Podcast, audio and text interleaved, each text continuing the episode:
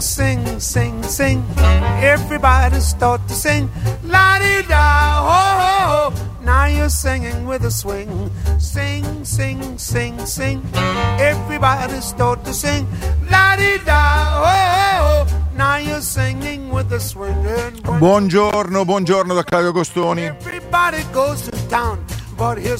Benvenuti a un nuovo appuntamento con eh, Sing Sing. La puntata di quest'oggi è dedicata ad Adriano Celentano.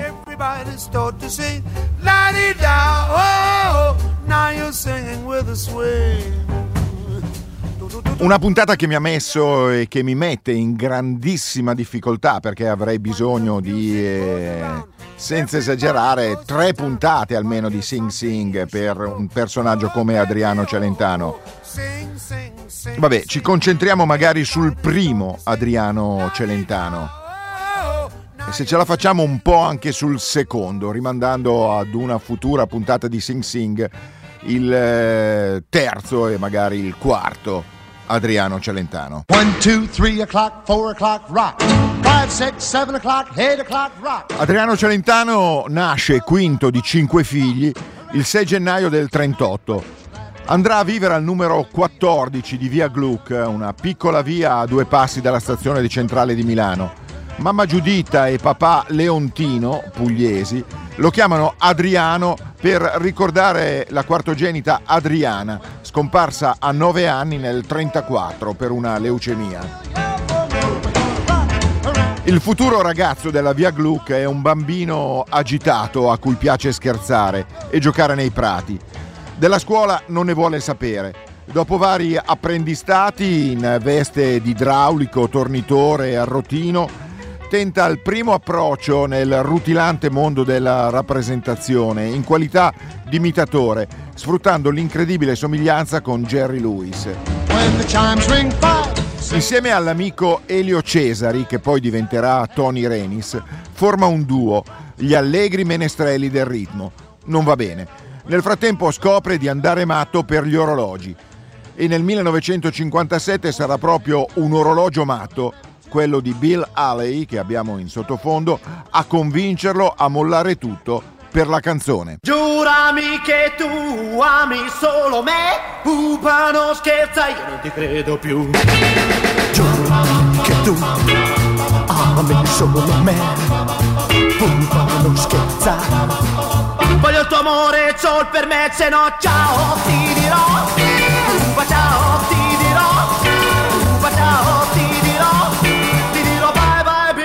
Tornare mai più. Oh. Solamente tu vivi nel mio cuore, tutto sei per me. E mi dispero immensamente quando penso che ciao ti dirò.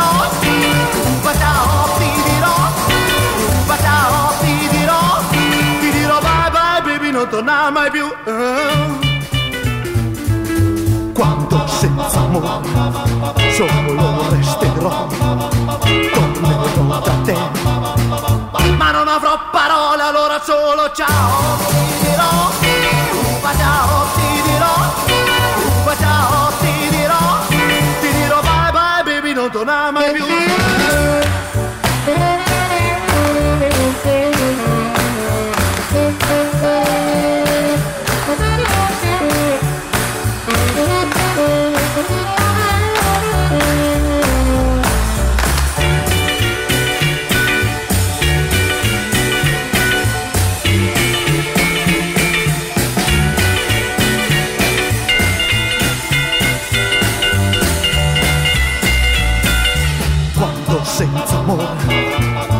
solo resterò, tornerò da te. Ma non avrò parole, allora solo ciao ti dirò. Uba ciao ti dirò. Uba ciao ti dirò.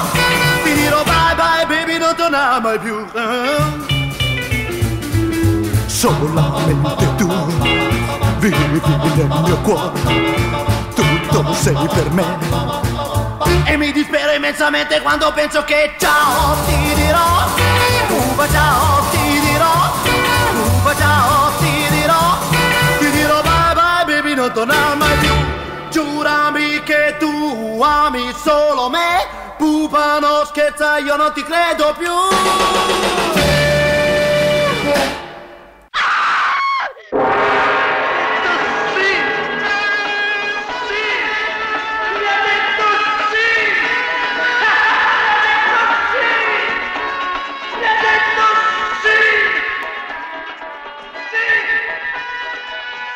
Dalle epoche più remote, l'urlo è stato il simbolo inconfondibile della vitalità e dell'esuberanza dell'uomo. E sia che fosse di gioia o di dolore, esso ha mantenuto le sue caratteristiche fino ai nostri giorni, malgrado l'opposizione più spietata da parte dei cosiddetti ben pensanti. Si mettono per sempre al bando i cantanti urlatori! Oscilla, mentre tutto intorno sembra girare. Sì, signori. Ti stringo le Si fa il processo agli ormai famosi ragazzi del jukebox. Si te, tenta di mettere al bando i veri trionfatori dell'ultimo festival di Sanremo. Si cerca in ogni modo e con ogni mezzo di tarpare le ali, di ingabbiare, di imbavagliare i pericolosissimi urlatori. Qui mi si vuole distruggere, mi si vuole abolire. Ebbene sappi che da oggi io ho abolito gli urlatori, li ho polverizzati, li ho soppressi. Per me gli urlatori sono morti. Morti! Blue jeans, blue jeans, e rock and roll. Morti? Boh, sarà. Comunque, gli urlatori sono un bene o sono un male? Giudicatelo voi. Noi, da onesti presentatori quali speriamo di essere, ci limitiamo a mostrarvi alcune scene prese a caso qua e là, lasciando al vostro buon gusto e al vostro senso dell'umorismo il compito di farvi apprezzare lo spirito che le anima. Quello che abbiamo ascoltato e che abbiamo ora in sottofondo è il trailer di Urlatori alla sbarra, un film del 1960 diretto da Lucio Fulci. Insieme ai ragazzi del jukebox inaugura il genere musicarello a sfondo giovanile. Simbolo di emancipazione giovanile, mostra come la musica diventa il fulcro intorno a cui si immedesima e si rappresenta la nuova generazione dei giovani degli anni 60. Tutta notte stai sul tetto, sopra il tetto come i gatti. È una generazione che scende in piazza per sostenere le proprie ragioni, utilizzando la musica contro il clericalismo della democrazia cristiana. Ma essendo ancora nel 1960, tutto è ancora un'utopia, un'anticipazione dei temi sessantottini. E sono una, e sono due, e sono tre. Ed ecco a voi musica in blue jeans! Il film viene vietato in sala ai minori di ai 18 anni, proprio per la sua satira politica. Tra gli attori presenti in questa pellicola, oltre ad Adriano Celentano, Mina e Chet Baker. E c'è anche il debutto cinematografico di un giovane Lino Banfi. La pellicola incasserà 425 milioni 430 mila lire, che ai tempi era moltissimo. Perché carina, carina, carina sei tu. Ricordate che nel nostro paese, come diceva Giulitti, ha ragione chi urla di più. Urlavano i vostri padri? E allora urlate le vostre canzoni, da farvi sentire da tutta l'Italia. Urlatele forte, rumpeditibili a tutta la nazione. Tintarella di luna,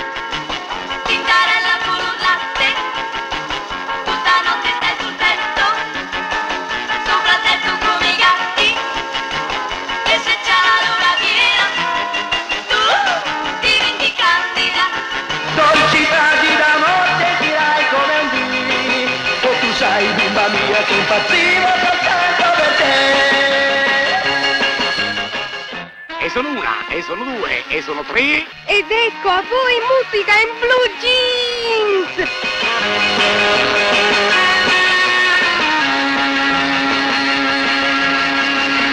Bisacco, sposato, distratto, suonato?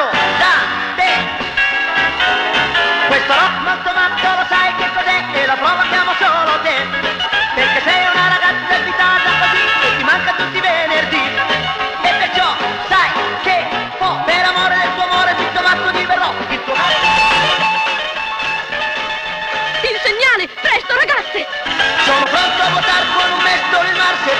ti vuoi di più. Ma però, no, dir, no, altrimenti all'infinito questo rock ti canterò. Bilacco, sposato, distratto, suonato da te. Nel brano Blue Jeans Rock, Celentano canta Ci volete proibire, volete punirci, perché portiamo i jeans, senza mai considerare questa nostra età. La trama, esaminata oggi da chi non ha vissuto quegli anni, ha dell'incredibile. Riassumendo, le canzoni degli urlatori entusiasmano molto i giovani, ma non incontrano i favori dei più azzimati e bacchettoni delle generazioni passate. Il film prende di mira l'occupazione democristiana e bigotta della televisione. Alcuni giovani cantanti, tra cui Adriano, Mina e Joe, e lo sbadato e maldestro trombettista cantante Chet, detto l'americano per le sue origini, eh, ricordiamo che, eh, lo citavo anche prima, era interpretato dal mitico trombettista jazz Chet Baker. Ecco, eh, costoro, vedendosi negati la possibilità di cantare in televisione, si organizzano per dei concerti comizi nelle piazze italiane ma dato che nei musicarelli è obbligatorio il lieto fine, dopo varie peripezie tra comunisti e americani, amori e buone azioni, gli urlatori potranno coronare il loro sogno di cantare in una trasmissione televisiva. Tra le tante canzoni presenti in questa pellicola ve ne propongo una tra le più folli. Si chiama Nikita Rock, dove Nikita ovviamente è Nikita Sergeyevich Khrushchev, allora segretario generale del Partito Comunista dell'Unione Sovietica. Dato che siamo in clima di distensione, Ruskaya, Katyushka, Polyushka, hey, hey!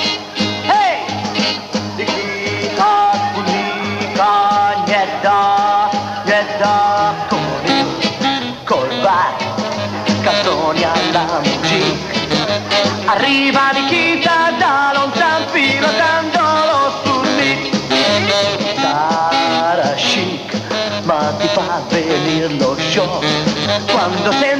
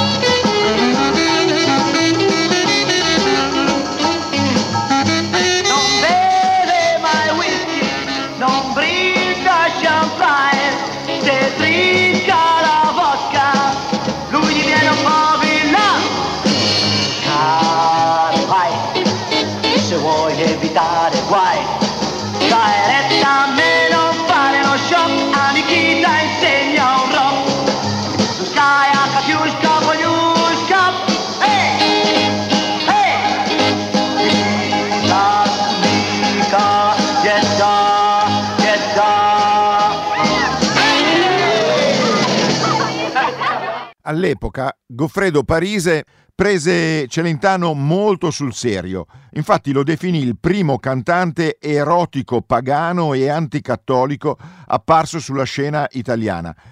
Alla luce di quello che è successo poi, probabilmente la definizione è un po' esagerato, eh, in particolare a giudicare dalle canzoni che Celentano ha prodotto dopo il 62, ma questo è senno di poi. Allora si poteva anche equivocare leggere i testi per credere, senza dimenticare lo spirito dell'epoca, quando la soglia del proibito non era Linda Lovelace, ma Iula De Palma. A tal proposito vi propongo una canzone, giusto per far capire quello che eh, ha scritto Goffredo Parise. La canzone è La gatta sul tetto che scotta.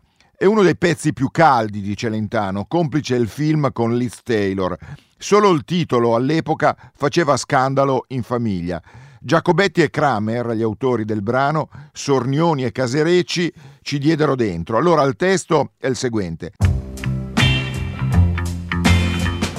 Il sole d'agosto non perdona. Lo senti pure con la luna piena e tu, mia cara, lo conservi tutto. Perfino in pieno inverno sei un'ondata di calore. Sei come la gatta sul tetto che scotta, sei lì quatta quatta, fingendoti distratta. Ma appena tra i comignoli c'è il gatto, fai un balzo di soppiatto. E poi, e poi, e poi, e poi lo graffi tutto.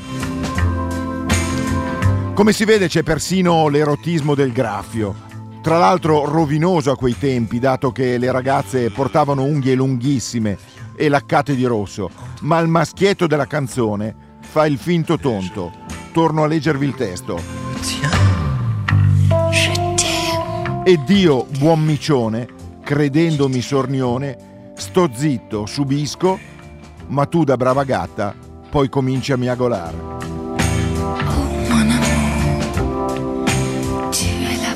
Non ci resta che ascoltarla. Adriano Celentano, La gatta sul tetto che scotta. Siete all'ascolto di Radio Popolare, Sing Sing.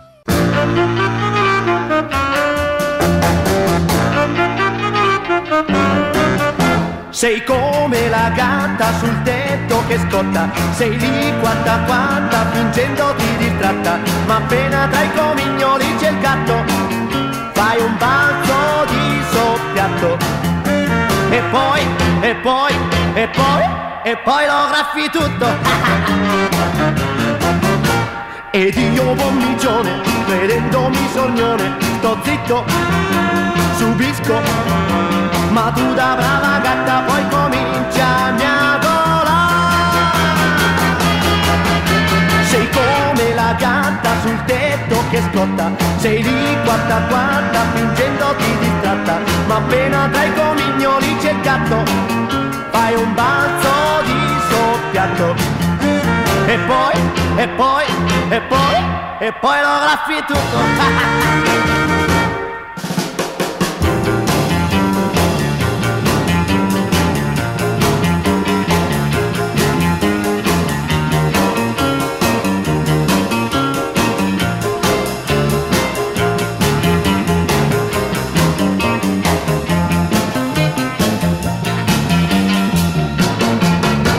Ed io buon micione, credendomi sornione, sto zitto, subisco, ma tu da brava gatta poi comincia a miagolare. Sei come la gatta sul tetto che scotta, sei lì quanta quanta fingendoti distratta, ma appena tra i comignoli c'è il gatto, fai un balzo di soppiatto. E poi, e poi, e poi, e poi lo graffi tutto. La gatta, il gatto, sul tetto che scotta.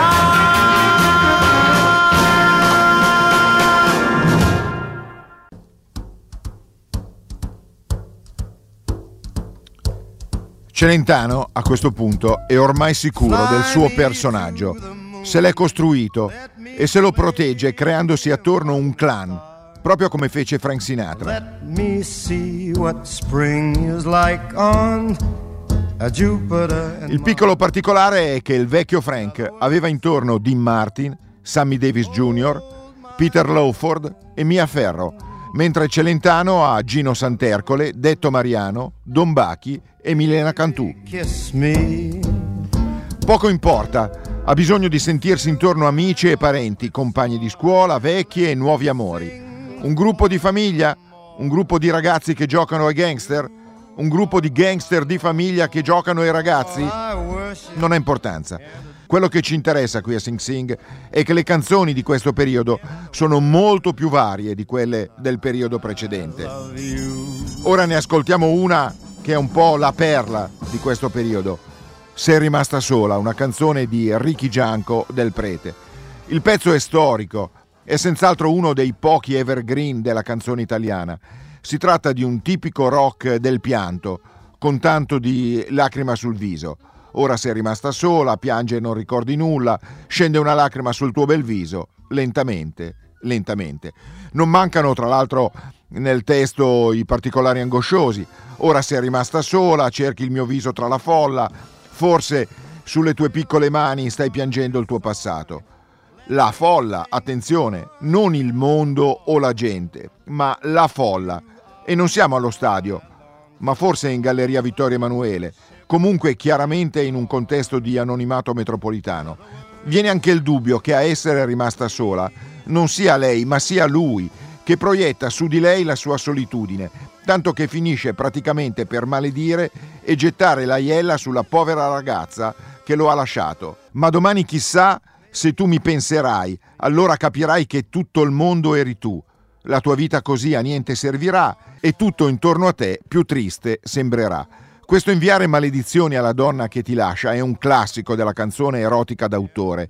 Nei pezzi di Luigi Tenco è forse il tema principale. Per Celentano la cosa invece è insolita, ma si tenga presente che, l'abbiamo detto e lo ripetiamo, che autore di questo pezzo è Ricky Gianco, vero cultore del genere rock del pianto. E a definirlo così non sono io, ma un suo amico, ovvero Gianfranco Manfredi.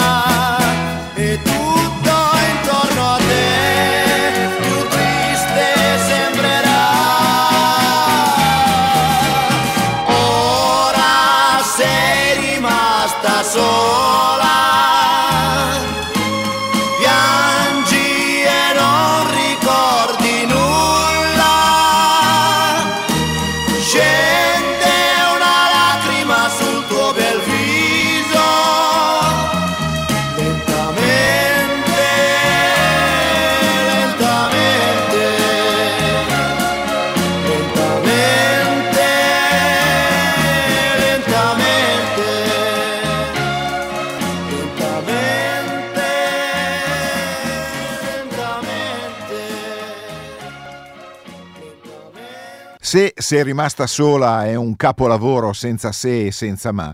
Quello che ci ascoltiamo adesso è un brano che piace al sottoscritto tantissimo, magari anche a qualcun altro, mi auguro. Il brano in questione è Si è spento il sole. Il testo di questa canzone ci piomba in piena atmosfera latina. Si è spento il sole nel mio cuore per te, non ci sarà più un'altra estate d'amor, i giorni sono fredde notti per me, senza più luce né calor. Sul caldo mare che ci ha fatto incontrar, un vento gelido mi porta al dolor, la bianca luna che ci ha fatto sognar si è spenta come il sole d'or. Insomma, si filosofeggia sull'universo, muore nell'ombra la vita, con banalità dette in modo aureo, pur se l'estate è finita. Si sfiora la comicità imputando a una povera ragazza ciò di cui non fu capace neanche Giosuè, ovvero spegnere il sole. Si è spento il sole e chi l'ha spenta sei tu, da quando un altro dal mio cuor ti rubò. Innamorare non mi voglio mai più e nessun'altra cercherò, io cercherò. Insomma, come mai questa canzone così melò? E come mai, nonostante il linguaggio, essa sembrava ed era di una modernità assoluta? C'era in quegli anni un cantante che fu forse il vero numero uno, il principe degli urlatori, il mito cui si ispirò un altro grande cantante dell'epoca, molto stimato da Adriano Celentano, ovvero Tony Dallara. E chi era questo cantante prototipo? Frankie Lane.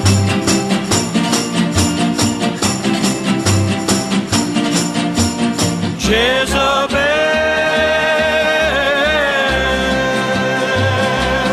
Jezebel. Il modulo di Frankie Lane era tipicamente latino. Granada, Jealousy, Jezebel che abbiamo qui in sottofondo. Moduli da Rodolfo Valentino ma trasferiti in un altro contesto, il West la nuova terra selvaggia. Ok Corral, il treno per Yuma. Frankie Lane eh, accoppiava una scelta musicale e orchestrale tipicamente latina, una voce dispiegata alla Claudio Villa, con un modo esecutivo ed arrangiamento che i latini, per pochezza tecnica e per provincialismo culturale, in quegli anni neanche si sognavano. Questa qua è un'altra faccia, che è ancora poco indagata, di quello che Gianfranco Manfredi definisce il colonialismo musicale americano. Aperte virgolette, moduli musicali vengono assorbiti dall'impero e poi filtrati, reinterpretati al massimo livello di sviluppo delle famose forze produttive e poi ributtati in provincia. L'imperialismo musicale americano non è unidirezionale, non c'è insomma solo rock indigeno e sua esportazione nel mondo. C'è anzi un'attenzione notevole a tutto quanto viene prodotto nel mondo in termini di modi espressivi. Questo viene importato, rifritto e ributtato in periferia. Sono considerazioni di eh, Gianfranco Manfredi che citavo poc'anzi in un suo vecchio libretto titolato Adriano Celentano ed è difficile dargli torto, praticamente impossibile se ripensiamo per esempio all'Elvis Presley che canta O Sole Mio, a Jerry Lee Lewis nei suoi film americani quando interpreta quasi sempre un personaggio non ebreo come è, ma italiano. Se pensiamo a Dean Martin, a Perry Como, a Frank Sinatra, che saccheggiano il meglio del repertorio italiano e ce lo rimandano fatto in modo che sembra americano. E allora torniamo al nostro brano di Adriano Celentano. Questo Si è spento il sole di Celentano, nel suo aperto latinismo, ottiene lo stesso effetto. La resa sonora, il modo del canto sono tali da far passare in sottordine, da ridurre a suono d'ambiente il sottofondo melodrammatico della canzone, conservandone solo l'accento latino, cioè sensuale. Allora, Adriano Celentano, si è spento il sole.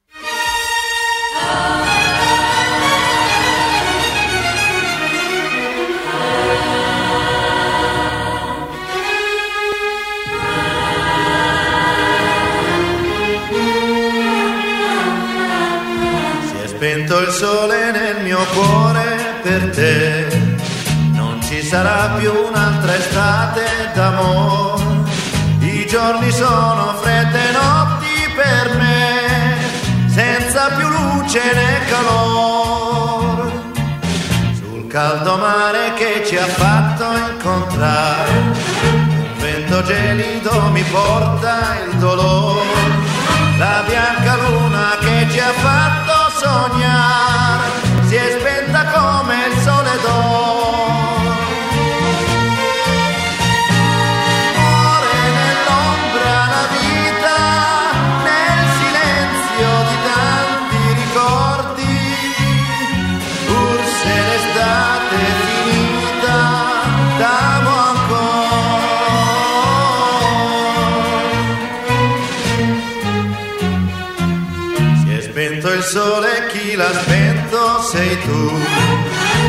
Quando un altro dal mio cuore ti rubò.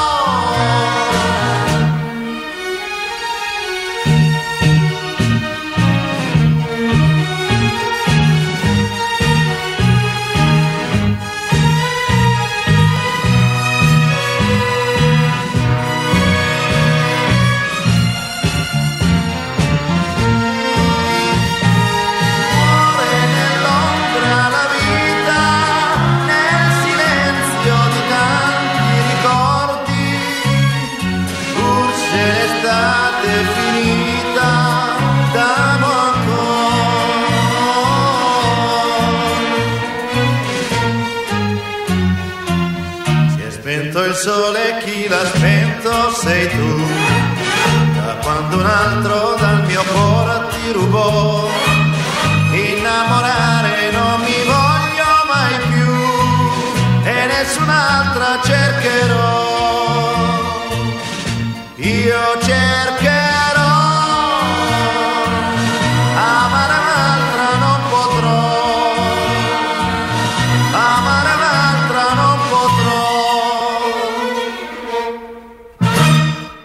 Veniamo a una delle canzoni più famose di Adriano Celentano, Il ragazzo della Via Gluck. Ecco, questa canzone, Il ragazzo della Via Gluck, era nata già nel 1942. Allora Adriano Celentano era un bambino e eh, racconta così in una intervista che apparve su Repubblica nel lontano febbraio 2016. La scintilla fu quando a quattro anni, mentre giocavo nel cortile al 14 di Via Gluck, vidi un raggio di sole. Una porta del cortile era illuminata, mentre l'altra metà era in ombra. Iniziai a rotolarmi felice tra la parte illuminata del sole e l'ombra. Avevo i pantaloncini corti tutti sporchi, erano più grandi della mia taglia, forse appartenevano al maggiore dei miei fratelli, Alessandro, quando era piccolo. Con una bretella giù e l'altra al suo posto, come solo gli scugnizzi sanno indossare, scalzo, scarmigliato, con le guance rosse. Mentre mi rotolavo, mi fermai e mi sdraiai a terra con le braccia e le gambe aperte, guardando il raggio di sole che illuminava il cortile, che a me sembrava bellissimo. Mi inchinai e baciai quel raggio.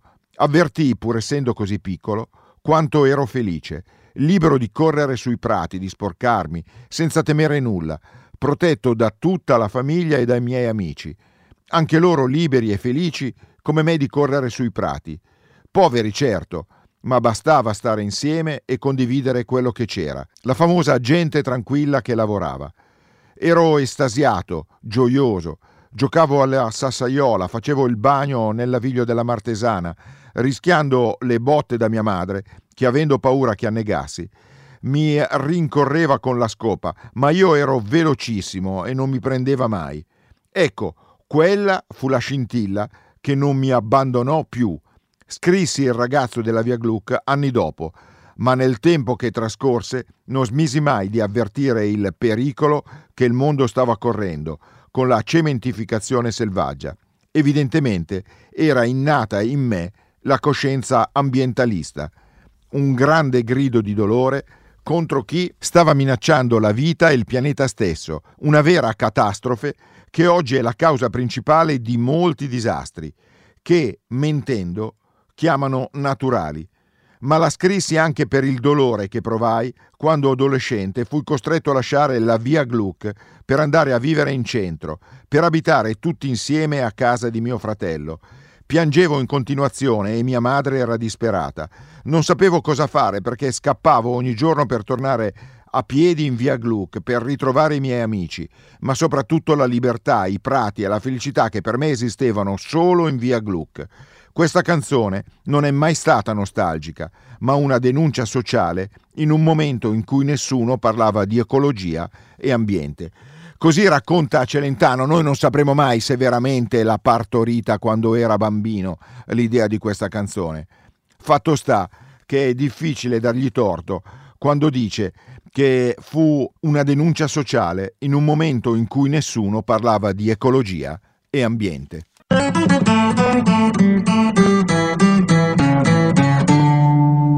Questa è la storia di uno di noi, anche lui nato per caso in via Gluck, in una casa fuori città, gente tranquilla che lavorava.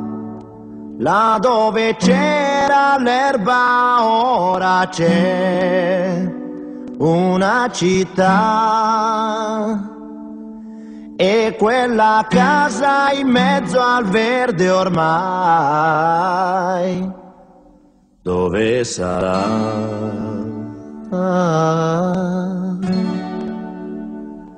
Questo ragazzo della via Gru si divertiva a giocare con me, ma un giorno disse vado in città e lo diceva mentre piangeva. Io gli domando amico non sei contento? Vai finalmente a stare in città, la troverai le cose che non hai avuto qui.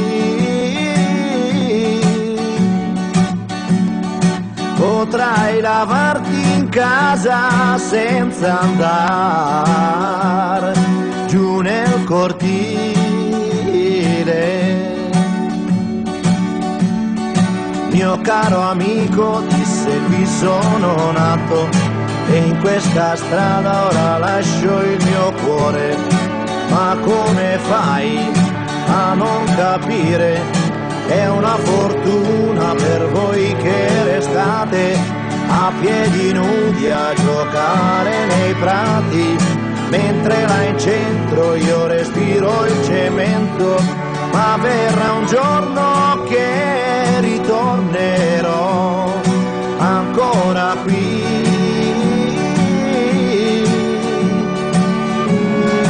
E sentirò l'amico treno che fischia così.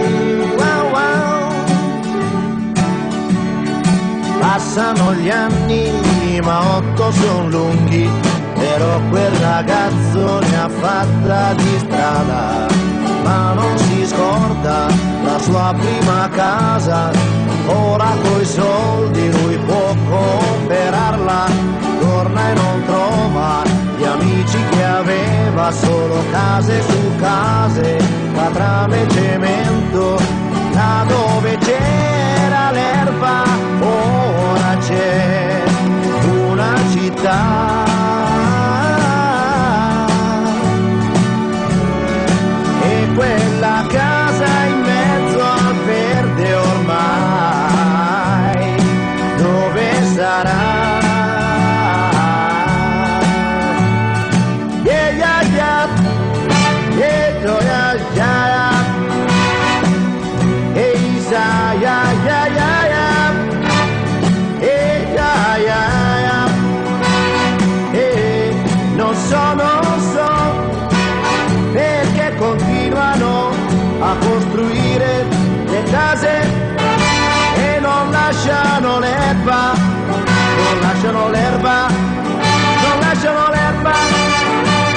Lasciano l'erba.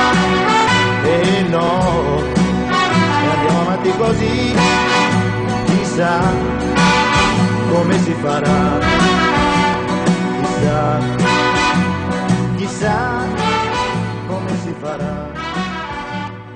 Concedetemi una digressione su questo ragazzo della via Gluck. Vorrei aprire eh, una parentesi sulla risposta che diede Giorgio Gaber a questa canzone di eh, Celentano. Siccome la canzone di Celentano presentata a Sanremo era stata da alcuni considerata una canzone di sinistra, la sinistra, quella che allora era incarnata in Giorgio Gaber, si sentì in dovere di rispondere per evidenziare il contenuto populista, preindustriale, paternalistico, cattolico e conservatore della canzone di Celentano. E quindi ecco la risposta un po' paradossale come voleva lo stile di eh, Giorgio Gaber.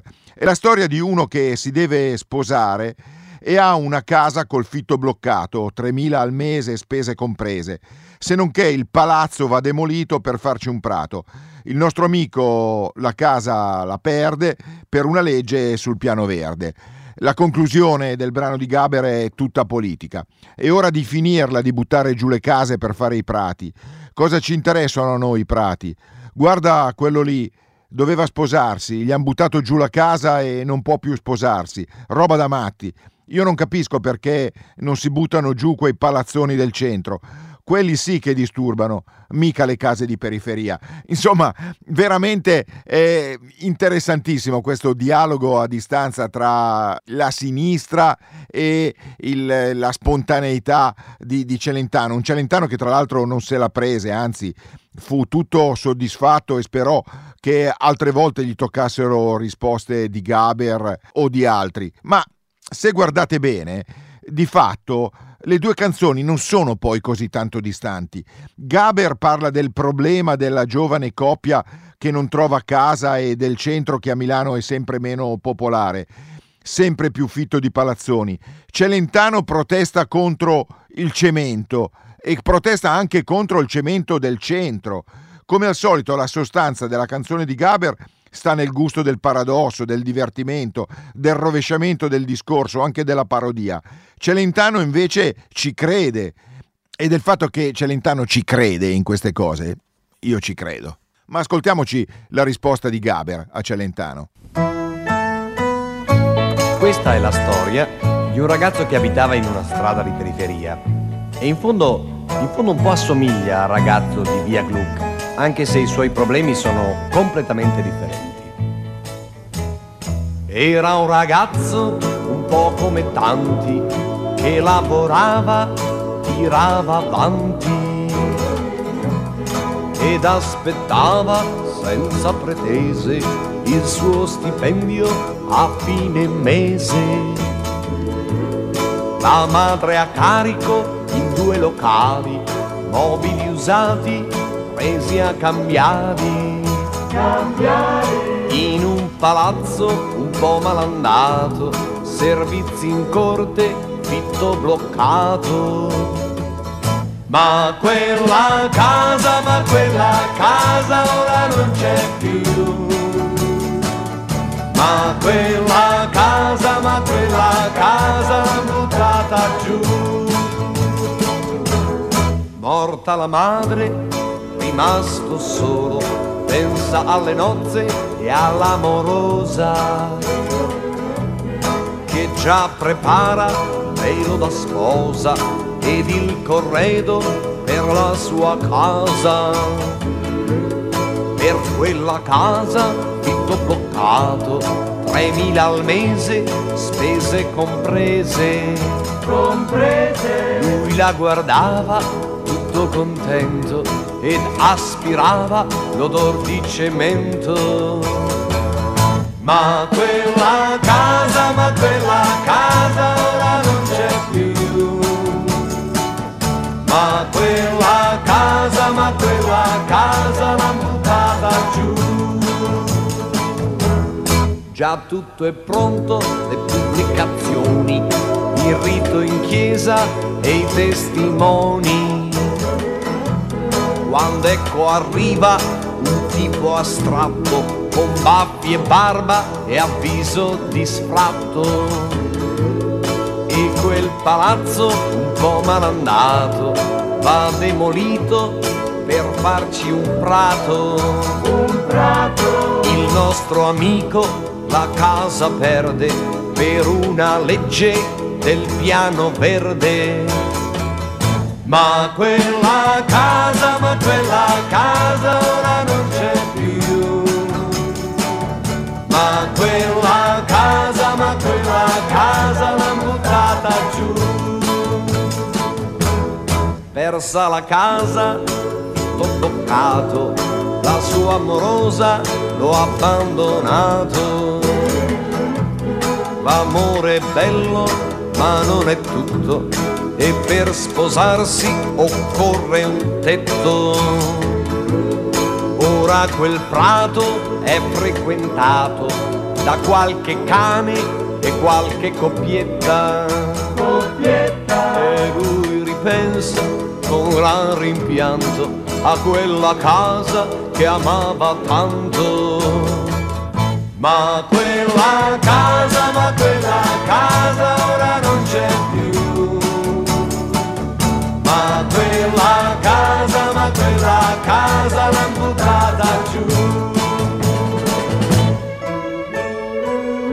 È ora di finirla, di buttar giù le case per fare i prati. Mi interessano noi i prati. guarda quello lì, doveva sposarsi, gli hanno buttato giù la casa, è chiaro, non può più sposarsi. Roba davanti. Io non capisco perché non buttano giù i palazzoni del centro, quelli lì sì che disturbano, mica le case in periferia. Guarda un po' che roba, soliti problemi che non si capisce mai niente. Ma sempre i poveri a dirci di mezzo. Beh, non possiamo non aprire almeno un capitoletto sulla religione e, e Celentano. Ma ho trovato una vecchia intervista eh, curata da Grazia Livi, pubblicata sulla eh, rivista Epoca, era il 7 gennaio del 1964. Ehm, Celentano eh, diceva, sto leggendo un po' di tutto, la vita di Gesù, la Sacra Sindone, l'imitazione di Cristo, ogni tanto me ne leggo qualche massima. Poi ho letto un libretto piccolo e molto bello che si chiama Gesù Cristo è Dio e poi sotto, tra parentesi, ma chi l'ha detto? Leggo anche il Vangelo, sono arrivato a pagina 58, però a me quello che mi interessa soprattutto è il personaggio di Cristo. Caspita, mi sono detto, se abbiamo avuto la fortuna d'avere un Dio che si è travestito da Cristo per scendere in terra, vale la pena di conoscere bene la sua storia. Ora mi sono rivolto a Don Stefano, un prete che canta, e lui mi ha promesso che mi procura dei libri che vanno subito al sodo, anche dei libri sceneggiati e con fotografie. M'è presa proprio la mania di sapere com'era Gesù, cosa faceva, come rideva, se cantava, se aveva degli scatti. Insomma, vorrei imitarlo, ma non fraintendiamo, vorrei cercare di avvicinarmi a lui. Allora, appena vedo un crocefisso lo compro. Guarda questo qui, l'ho comprato in Spagna, è forte, è di ferro. Insomma, secondo me in questa intervista c'è dentro la religiosità, tra virgolette, di eh, Adriano Celentano. E a proposito di religiosità, vi faccio ascoltare Pregherò. La canzone è chiaramente ricalcata musicalmente su Stand By Me, non è che bisogna essere dei geni per capirlo. Il responsabile editoriale del clan eh, garantì che trattavasi di un pezzo tradizionale americano di autore anonimo. Così eh, non era, per cui ci furono delle grosse grane legali. Quanto al resto e all'idea, la canzone era stata scritta da Ricky Gianco per sé, ma Celentano vi si affezionò. A Gianco fu affidato invece il seguito, Tu vedrai, dove alla cieca si prometteva il miracolo della guarigione. La canzone sembrerebbe del filone religioso, pregherò per te che hai la notte nel cuore e se tu lo vorrai crederai. Io lo so perché tu la fede non hai, ma se tu lo vorrai crederai. La frase più notevole della canzone è senz'altro non devi odiare il sole perché tu non puoi vederlo ma c'è. E segue l'invito alla fede. Io t'amo, t'amo, t'amo, questo è il primo segno che dà la tua fede nel Signore. La fede è il più bel dono che il Signore ci dà per vedere Lui e allora tu vedrai.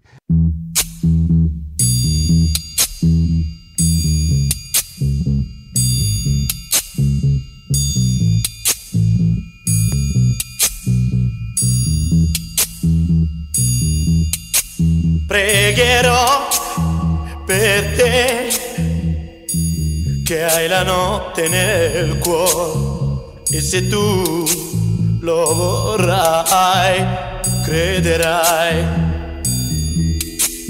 Io lo so perché tu la fede non hai, ma se tu lo vorrai, crederai. Non devi odiare vederlo, ma c'è, ora splende su di noi, su di noi, dal castello del silenzio e ti vede anche te e già sento che anche tu lo vedrai. Egli sa che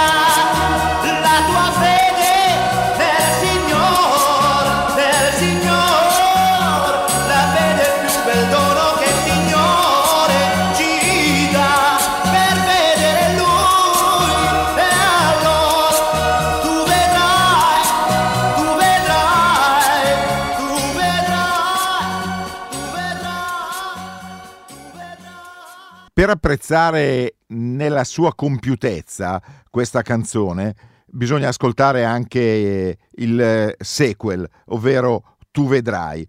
E eh, probabilmente ascoltandole tutte e due ci si accorge che Gianfranco Manfredi nel libro eh, Adriano Celentano, lato side, eh, pubblicazione eh, molto datata ma eh, molto interessante, è dell'81 questo, questo libro, ecco Manfredi sostiene che Pregherò e Tu vedrai appartengono alla categoria del Fotillon rock, un genere unico al mondo, ma che in Italia era particolarmente vivo. Detto ciò, noi ci ascoltiamo, tu vedrai, anche per un saluto a un grande amico di Radio Popolare come Ricky Gianco.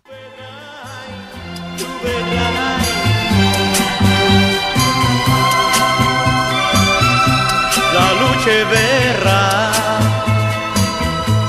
la luce verrà dall'alto del cielo. Oh no, no, no, non disperar, tu non ti perderai, perché nel suo immenso amore la mano ti porgerà, la mano ti porgerà.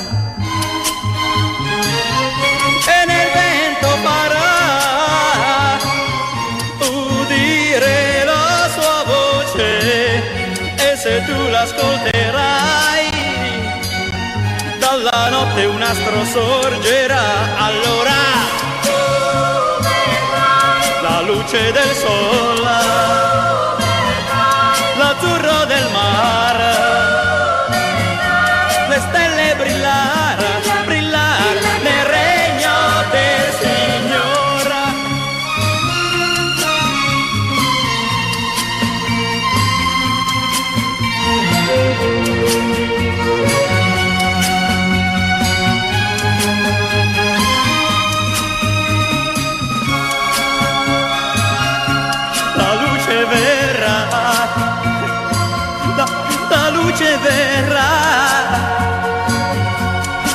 dall'alto del cielo. Oh no no no non disperar. Lui ti perdonerà. Oh sì ti perdonerà. Perché nel suo regno d'oro lo so ti porterà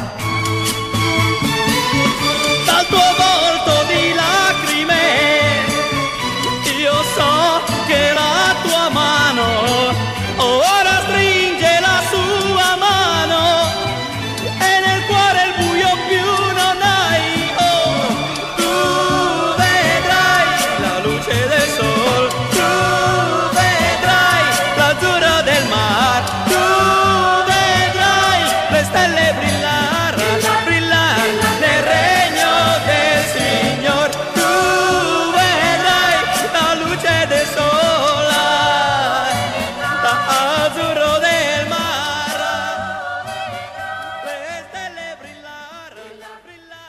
È finito il tempo a mia disposizione per questa puntata di Sing Sing dedicata ad Adriano Celentano. Come immaginavo è rimasto fuori l'universo mondo. Boh, se ci sarà occasione faremo una seconda puntata. Io vi lascio con una delle mille sfaccettature di Adriano Celentano, il Celentano Crooner, una delle sue eh, lati migliori. Ce lo ascoltiamo mentre reinterpreta un brano senza tempo di Franco Battiato.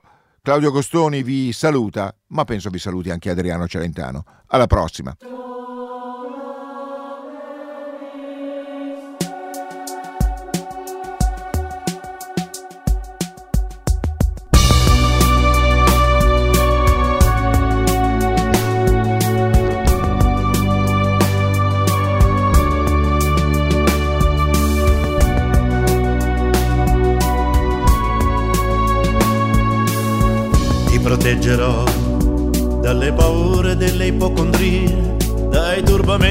Da oggi incontrerai per la tua via,